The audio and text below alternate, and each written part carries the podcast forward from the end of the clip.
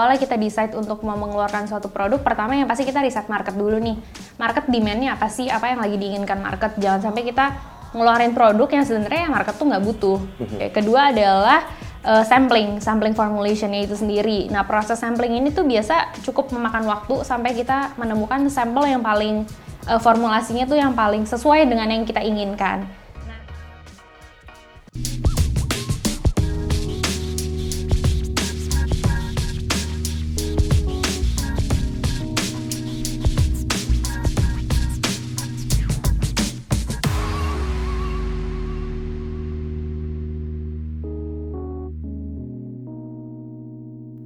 Halo teman-teman semua, uh, hari ini kebetulan kita udah bareng sama uh, Michelle Laham selaku founder dari Skin Game nih. Dan ada gue juga, uh, Levino, selaku co-founder dari teman startup. Sebelumnya boleh nggak sih kita kenalan dulu? Boleh Mungkin banget. ada teman-teman yang belum kenal. Oke, mulai dari lo dulu kali. Dari gue? Iya. Oke. Gua, tadi gue juga udah bilang, jadi nama gue Levino Krisdeni. Uh, gue selaku co-founder dari teman startup, sebuah media platform yang dikhususkan buat para teman-teman startup founders dan juga small business owners. Nah kebetulan kita juga satu kampus nih, Iya, Iya kan? benar. Makanya hari ini, uh, kita satu alumni ya. satu alumni. Terus uh, mungkin hari ini ada kita mau ngobrol-ngobrol nih. Makanya hari ini kita ada sesi ini. Terus mungkin dari lu dulu kali boleh Oke, dulu. Halo, Hmm. halo, nama gue Michela. Gue adalah founder dari Skin Game. Dan uh, kalau kalian tahu, Skin Game adalah local beauty brand yang berfokus pada skincare products. Dan saat ini kita memiliki sebanyak 9 produk. Nah, kemudian uh, hari ini kita bakal bahas seputar bisnis nih, tapi lebih spesifiknya lagi mungkin kita mulai dari beauty business dulu kali ya. Oke oke siap siap. Karena sering banget gue dapet pertanyaan dari orang-orang kayak gimana sih caranya memulai sebuah beauty brand apalagi kalau misalkan nggak punya basic seputar skincare formulation. Oke. Nah, kebetulan pertanyaan yang tadi lu omongin tuh juga sering masuk nih ke media kita atau ke Hmm. DM kita gitu. Jadi eh, yang kayak kita tahu juga sekarang kan banyak banget brand-brand lokal baru nih yang mau ngomongin skincare, makeup juga sekarang lagi mungkin bisa dibilang boom Pesat banget. pesat di Indonesia kalau kita ngomong mungkin 10 tahun yang lalu. Gue gue sebenarnya nggak gitu tahu sih. Karena gue nggak pakai gitu. Cuman yang gue tahu 10 tahun yang lalu mungkin kita selalu eh, acuannya tuh keluar Iya brand-brand luar terus kayak mungkin udah geser terus Korea ya. Iya benar. Korea terus baru mungkin sekarang banyak juga eh, brand lokal nih dan salah satunya skin game juga gue awalnya gue nggak tahu gitu tapi ternyata gue tahu dari anak-anak ternyata eh, lo yang jalanin Mm-mm. gitu nah pertanyaan yang paling sering juga masuknya akhirnya apakah eh, lo menjalankan ini tuh butuh skill apa sih dan akhirnya ditanya nih kalau mau jadi kalau mau punya brand Skincare. skincare tuh harus kuliah apa sih Mm-mm. gitu Oke, jadi kalau sepengetahuan gue, kalau misalkan kita mau memulai skincare formulation, itu basicnya bisa cosmetologist. Mhm. Atau bisa juga kadang ada beberapa sih eh, lulusan farmasi tuh. Mereka farmasi ya Iya, mereka bisa juga untuk skincare formulation. Nah, tapi kalau gue sendiri, eh, gue adalah S1 dari jurusan marketing di Prasetya Mulia. Jadi emang basicnya itu gue nggak ada skincare formulation sama sekali, nggak ada berhubungan dengan science sama sekali. Nah, kenapa kok gue berani ya jualan skincare? Wah, padahal maksudnya basic gue adalah marketing gitu. Nah, mungkin ada yang mikir kayaknya, aduh berarti produknya nggak trusted nih. Nah, tapi menurut gue sendiri sih, eh, as a human ya, kita tuh ada terlalu banyak ilmu yang ada di dunia ini, dan setiap manusia pasti kita eh, ahli tuh dalam satu atau dua ilmu aja. Nggak mungkin kita bisa menguasai ber- ba- berbagai ilmu yang ada di dunia ini lah. Nah, eh, apa sih caranya supaya gue tetap bisa memproduksi skincare tanpa basic skincare formulation? Nah, gue mencari partner atau mitra atau eh, karyawan Mhm. yang bisa gue ajak kerjasama untuk eh, memenuhi ahli yang eh, apa ya namanya Eh, ahli yang harusnya gue milikin tapi Mhm. nggak nggak bisa gue Oke. miliki gitu lah ya. Nah dari situ kalau konteksnya dari Skin Game sendiri, gue mulai mencari pabrik-pabrik dengan formulator terbaik yang ada di Indonesia. Oke. Gue ajak kerjasama dan kemudian gue mulai eh, untuk sampling di Mhm. pabrik-pabrik tersebut. Nah dari sampel itulah yang nantinya eh, jadi decision gue nih mau gue produksi atau tidak. Oke. Jadi nggak melulu kayak kalau lu mau uh, skincare harus farmasi. Iya Kalau lu benar. F&B lu harus jadi sekolah masak, gitu Masak, chef iya. gitu kayak nggak usah gitu. mungkin. Jadi mungkin orang-orang lain yang ada di sekitar lo mungkin Mm-mm. uh, partner atau vendor atau tadi Mm-mm, uh, bener, pegawai pun bisa membantu lo dalam menjalankan ini ya. bener banget. Itu Oke. nggak cuma untuk skincare Mhm. aja sih ya, Ya, untuk ya, ya. bisnis apa pun menurut gue sama sih halnya kayak gitu. Oke. Nah, tapi uh, kalau kita ngomongin skincare, berarti kan skincare ini uh, harus dikonsumsi lah ya, konsumsi di uh, luar gitu, nggak Mm-mm. cuman kayak kalau kita ngomong clothing ya, apa sih hal terburuk yang terjadi paling ya lo nggak cocok doang cuttingannya gitu. Tapi kan kalau skincare ini kan berarti lo ada urusannya dengan uh, kulit, dengan seseorang gitu kan. Benar. Apa sih aspek-aspek yang harus diperhatikan ketika lo mau bikin produk ini dari awal mungkin dari skin game masih belum dan akhirnya lo berani untuk ngejual gitu. Oke, jadi kalau misalkan di skin game sendiri, awalnya kita decide untuk mau mengeluarkan suatu produk, pertama yang pasti kita riset market dulu nih. Market demand-nya apa sih? Apa yang lagi diinginkan market? Jangan sampai kita ngeluarin produk yang sebenarnya market tuh nggak butuh. Nah, itu yang paling penting sih. Ini untuk bisnis apa pun Iya, iya, ya iya. menurut gue. Kedua adalah uh, sampling, sampling formulationnya itu sendiri. Nah, proses sampling ini tuh biasa cukup memakan waktu sampai kita menemukan sampel yang paling uh, formulasinya tuh yang paling sesuai dengan yang kita inginkan. Nah, untuk proses sampling ini juga pas sampel jadi pertama kali kita harus trial dulu nih di beberapa jenis kulit. Misalkan uh, untuk mereka yang kulitnya kering, oily, combination dan lain-lain. Nah, dari situ baru deh kita kumpulin feedback uh, feedback feedback apa dari uh, para orang-orang yang udah nyobain dan kemudian kita revisi lagi sampelnya sampai akhirnya kita mendapatkan formulasi terbaik gitu. Oke, berarti kan uh, skin game ini dealing with different kind of skin Mm-mm. sama people juga nih. Mm-mm. Dan pastinya ada uh, gue nggak tahu apakah mungkin ada yang tidak cocok atau apa. Apakah pernah nggak sih masuk kayak komplain yang akhirnya oh ini buat lo kayak oh ini memang feedback nih, Mm-mm. tapi komplain separah apa sih yang lo dapetin? Eh, balik lagi ya namanya skincare kita tuh selalu educate eh, customer kita kalau skincare itu cocok-cocokan banget jadi eh, untuk customer skin game sendiri yang audiensnya skin Mhm. game yang udah sering mantengin konten-kontennya skin game mereka tuh aware banget kalau misalkan skincare itu ya emang balik lagi cocok-cocokan Iya, iya. dan kalau ditanya pernah nggak sih ada customer yang nggak cocok dengan produknya skin game jawabannya adalah banyak Mhm. jadi walaupun review kita ribuan di Shopee, di Tokopedia, eh, di berbagai platform review, cuma balik lagi eh, review ribuan itu nggak ada artinya eh, di kulit kamu.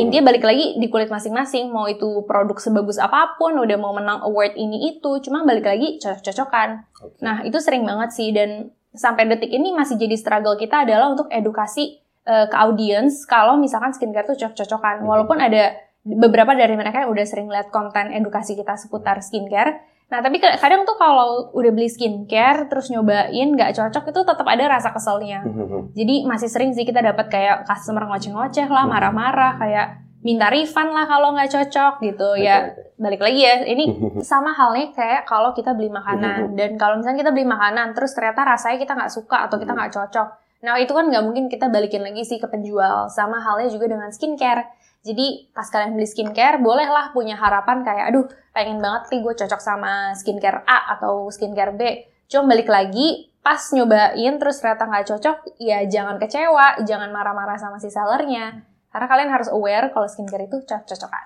Oke.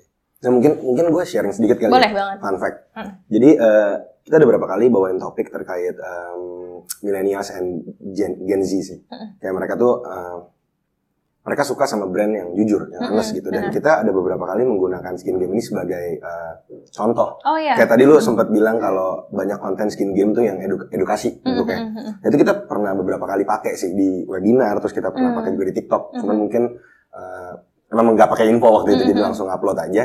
Dan memang sebenarnya walaupun ada edukasi tersebut, memang masih banyak masih banyak banget yang kita dulu bilang gitu, Mhm. mungkin masih belum ngerti kalau misalnya ya ini cocok-cocokan dan um, skin game nggak buat semua orang. hmm, hmm, benar Nah, eh, kalau misalnya dari berkaca dari itu, kayak sebenarnya kenapa sih orang kalau kita ngomongin beli, ini apakah karena memang mereka melihat review dari orang? Tapi sebenarnya kan balik lagi cocok-cocokan tadi gitu. Iya. Mm-mm. Apa karena mereka review tapi mereka nggak belum teredukasi penuh? Atau memang kesal aja gitu komplain itu? Eh, menurut gue sih mayoritas belum teredukasi penuh Mhm. sih. Oke oke. Belum teredukasi penuh. Pertama, Mhm. Karena kebanyakan ya kalau yang gue lihat sih yang mengajukan komplain tuh yang cenderung usianya lebih lebih tua, Lebih tua. lebih tua, ibu-ibu gitu. Mhm. Nah, menurut gue sih kalau ini gue nggak pernah melakukan riset tentang ini sih, cuma maksudnya kalau dari eh, bayangan gue kemungkinan karena mereka jarang main media sosial juga. Mhm. Oke oke. Nah, makanya mereka tuh nggak aware nih kalau eh, sekarang tuh banyak eh, brand-brand yang juga mengedukasi kalau produknya ini bukan one fits for all. Mhm. Itu sih menurut gue. Kalau misalkan yang anak-anak yang bukan anak-anak sih kayak young adults kayak kita lah ya, Mhm. mereka yang lebih aware dan sering main social media saat mereka menyampaikan mereka nggak cocok, mereka cerita sih ke gue gitu ke customer service kayak aduh ternyata pakai produk yang A dari skin game nggak cocok nih bla bla bla. Dia cerita tapi dia nggak marah. Oke. dia menceritakan kayak ya udah gue sharing aja kalau ternyata gue nggak cocok tapi balik lagi dia bilang nggak apa-apa sih namanya juga skincare cocok-cocokan. Ya. that's it Tapi ya itu message yang selalu disampaikan Iya, untuk mm-mm. masalah-masalah seperti iya ini. itu penting banget sih untuk selalu disampaikan dan gue lihat sih sekarang mulai banyak brand juga yang ngelakuin hal yang sama sih Mhm. lo lihat gak sih Iya, sekarang iya, iya. Oke. makin banyak juga brand yang semakin realistis dan Iya. semakin jujur nggak kayak dulu ya kalau dulu kayaknya Semua brand paling bagus sih. Iya, Iya. semua brand paling bagus. Belum lagi sering banget ada brand-brand yang ngapusin komen-komen negatif. nah, sedangkan di skin game itu kalau misalnya ada yang nanya tuh, e, gue nggak cocok nih yang produknya Mhm. gimana ya kak? E, boleh jual ulang nggak? Jual Mhm. balik ke gue. Nah, Mhm. biasa kayak kita balas, gak apa-apa, coba pre-love aja. Tapi ya maksudnya gue nggak beli, ba- nggak Oh, gue iya, beli iya, balik. iya, iya. Cuma gue bilang coba di pre-love aja di bagian komentar konten kita tuh sering banyak yang mau beli pre-love-nya. Oh ya? Nah kita se-open itu kayak Oke. lo boleh banget post kayak ya gue nggak cocok nih beli si Acne Warrior dari Skin Game, ada yang mau beli nggak? Mhm. Itu biasa banyak yang mau beli dari sana Oke. dan itu open banget sih nggak masalah. Terus mungkin gue gue penasaran juga, gue pengen tanya, uh, mungkin nggak ada di sini juga gitu. Mm. Mungkin kalau tadi lo ngomongin pre-love, uh, kalau yang gue tahu juga banyak, ada beberapa kali gue lihat tuh banyak orang yang suka akhirnya ngitungannya merepack ulang. Oh sharing the jar, Ah iya, itu gimana menurut lo? sharing the jar. Kalau itu menurut gue hmm, banyak sih sebenarnya yang jual produk skin game Mhm. share in a jar. Oh ya? Banyak Mhm. banget. Oke oke. Sekarang skincare banyak banget sih yang jual share in a jar. Gue nggak bukan gue nggak bermasalahin sih sebagai seller sesama seller gue ya udah nggak masalah Mhm. itu rezeki lo gitu loh. Mhm. gue nggak mau menghalangi rezeki Mhm. lo jadi gue nggak pernah yang kayak ngelaporin Mhm. ataupun eh, negur orang-orang yang ngejual produk gue dalam bentuk sharing Mhm. nggak masalah lah itu rezeki lo tapi gue balik lagi gue lebih edukasi si customernya Mhm. saat kalian membeli share in a jar itu banyak banget eh, kemungkinannya produknya misalkan Mhm. udah dicampur air apalagi iya, kalau iya, yang iya. bentuknya toner cair Mhm. kan itu bisa banget dicampur air atau misalkan lo dikasih produk yang kadaluarsa Mhm. bisa juga kayak produknya ini eh, mereka nggak higienis Mhm, pas iya, nge-repack itu banyak banget nah jadi mungkin gue nggak menghalangi mereka dari sisi seller tapi gue lebih mengedukasi eh, custom, calon customer gue Oke. gitu dan menurut gue ini untuk banyak brand juga ya ini bisa jadi salah satu penghalang customer untuk beli full size ya ke gue Oke. karena bisa Mhm. aja produk yang dijual di Share in a Jar itu palsu kayak atau misalkan udah dicampur macam-macam kayak dan ternyata nggak cocok Mhm. dan padahal yang bikin gak cocok bukan produk gue nya sendiri, tapi karena si uh, seller share in the jar ini udah nge-repack dengan Oke. cara yang tidak benar gitu. Berarti kan akan, ada dampak negatif juga Iya. sebenarnya actually ya. Iya, dampak negatifnya gue ya. Jadi mereka kayak mikirnya, oh gue gak cocok nih pakai Mhm. si skin game gara-gara cobain share in the jar-nya aja gak cocok, jadi gue gak mungkin beli full size-nya. Itu sih jadi concernnya. Eh, tapi dengan segitu banyak, oke lah, ada pasti banyak lagi masalah selain dari cuman eh, tadi sharing jar atau Mhm. atau yang lain-lain gitu tadi komplain. Pernah nggak sih lo kayak, duh udah deh, gue angkat tangan deh, capek Mhm. nih gue, udah nggak nggak mau lagi deh. Mm. Kalau itu sih menurut gue ya siapa pun pasti pernah ya ngal- ngalamin titik itu. Kalau gue pribadi eh, di awal mulai skin game pasti gue sering banget rasanya pengen nyerah aja. Kebetulan kan awal-awal gue juga mulai skin game itu sendiri. Mhm. Jadi kayak gue pikir ah kalau gue nyerah sekarang juga nggak ada yang dirugikan, paling gue doang yang merugi. Mhm. Nah tapi setelah punya customer, punya relationship dengan yang cukup kuat dengan customer itu tuh malah jadi bukan beban sih, jadi motivasi untuk gue lebih lebih apa ya, lebih kreatif lagi lah. Mhm. kalau misalkan gue tiba-tiba menghilang gitu kayak game kayak sorry ya gue tutup dulu gitu. Itu tuh banyak banget yang ngerasa dirugikan kayak aduh gue butuh banget nih produk lo eh, jangan tutup dong kayak gitulah. Sering banget juga dapat DM dari customer kayak aduh skin game ada aja dong sampai gue tua. Nanti kalau gue tua lo keluarin anti aging dong apa gimana gitu. Itu satu. Yang kedua adalah setelah gue punya karyawan apalagi karyawan tim operasional gue yang jadi salah satu apa ya karyawan pertama lah yang gue hire Mhm. itu tuh gue ngerasa punya tanggung jawab besar ke mereka Oke. karena gue ngerasa eh, mereka kerja di skin game itu adalah sumber income mereka karena banyak karyawan gue yang tim operasional tuh juga jadi tulang punggung keluarganya Oke. nah jadi dari situ tuh gue jadi apa ya termotivasi lah ya walaupun sering main nyerah tapi kalau udah punya tim udah punya customer yang loyal itu jadi kayak apa ya dorongan buat lo lo nggak boleh nyerah deh sekarang gitu karena banyak yang rely on you Karena karena ya mungkin pas di awal-awal lo cuman berpikir "Ap- ya udah gue pengen bikin skin game. Cuman ternyata pas along the way lo jalan, Iya. oh ternyata dengan gini gue ada value lo yang gue kasih ke iya customer, benar ke pegawai Benar, gitu. Jadi ketika lo mau nutup tuh kayak kalau dulu mungkin Iya. ya udah tutup aja paling gitu. dulu mikirnya mungkin ya rugi secara finansial iya. that's it nggak ada ya ruginya juga gue Mhm. doang yang nanggung Iya, kok iya. duit duit gue gitu Mhm. tapi ke sini ya ternyata gue banyak value value lain yang gue tanamkan lah Mhm. dalam bisnis ini dan kalau gue tutup banyak juga yang Mhm. berdampak tanggung jawab moral kali ya. Iya tanggung jawab moral benar-benar. That's the word. Terus eh, kita kan baru lulus sekitar dua tahun nih. Iya. Baru dua tahun. Terus eh, setelah itu apa lu langsung waktu itu? Hmm, enggak sih, Enggak, enggak, enggak ya, enggak ada- langsung diseriusin lah. Mhm, oke. Sempatnya magang-magang Mungkin dulu. efektif satu tahun terakhir Efektif lah ya. satu tahun terakhir. Satu tahun terakhir ini terus eh, kalau kita lihat juga sekarang Skin Game juga udah ada kantor, ada Mm-mm. pegawai, ada warehouse Mm-mm. gitu. Sebenarnya kalau menurut lo Mm-mm. itu suatu hal yang pasti pencapaian buat lo lah Mm-mm. gitu. Kira-kira apa sih yang lo lakukan dan apa kuncinya untuk bisa mencapai eh, sejauh ini Mm-mm. dalam waktu satu tahun? Oke, kalau dari gue sendiri ini nilai-nilai yang gue tanamkan lah Mhm. dalam memulai bisnis dari awal. Pertama itu adalah disiplin. Jadi kalau disiplin ini adalah disiplin uh, keuangan ya. Karena gue sering banget nih lihat teman-teman gue ataupun ya banyak lah orang-orang yang baru memulai bisnis itu nggak memisahkan keuangan pribadi mereka Hmm, dengan oke. keuangan bisnis. Kalau sendiri gimana? Dipisahin nggak? Pisahin, Pisahin, pisahin, kan? Tapi itu benar common common problems yang Common terjadi. problems sih. banget, apalagi misalkan kita awal-awal kuliah terus Hmm. tiba-tiba buka bisnis, booming, Hmm. berhasil. Itu tuh Iya. pasti banyak banget godaan kayak, duh gue pengen beli A, pengen beli B, pengen beli C. Banyak banget Iya, pasti iya, iya. wish list yang selama Mhm. ini kita nggak kebeli tuh jadi, waduh sekarang gue udah punya Hmm, duitnya iya. nih, pengen gue pakai buat gue belanjain Mhm. gitu lah. Kayak self reward Iya, iya, ya iya. sebutannya.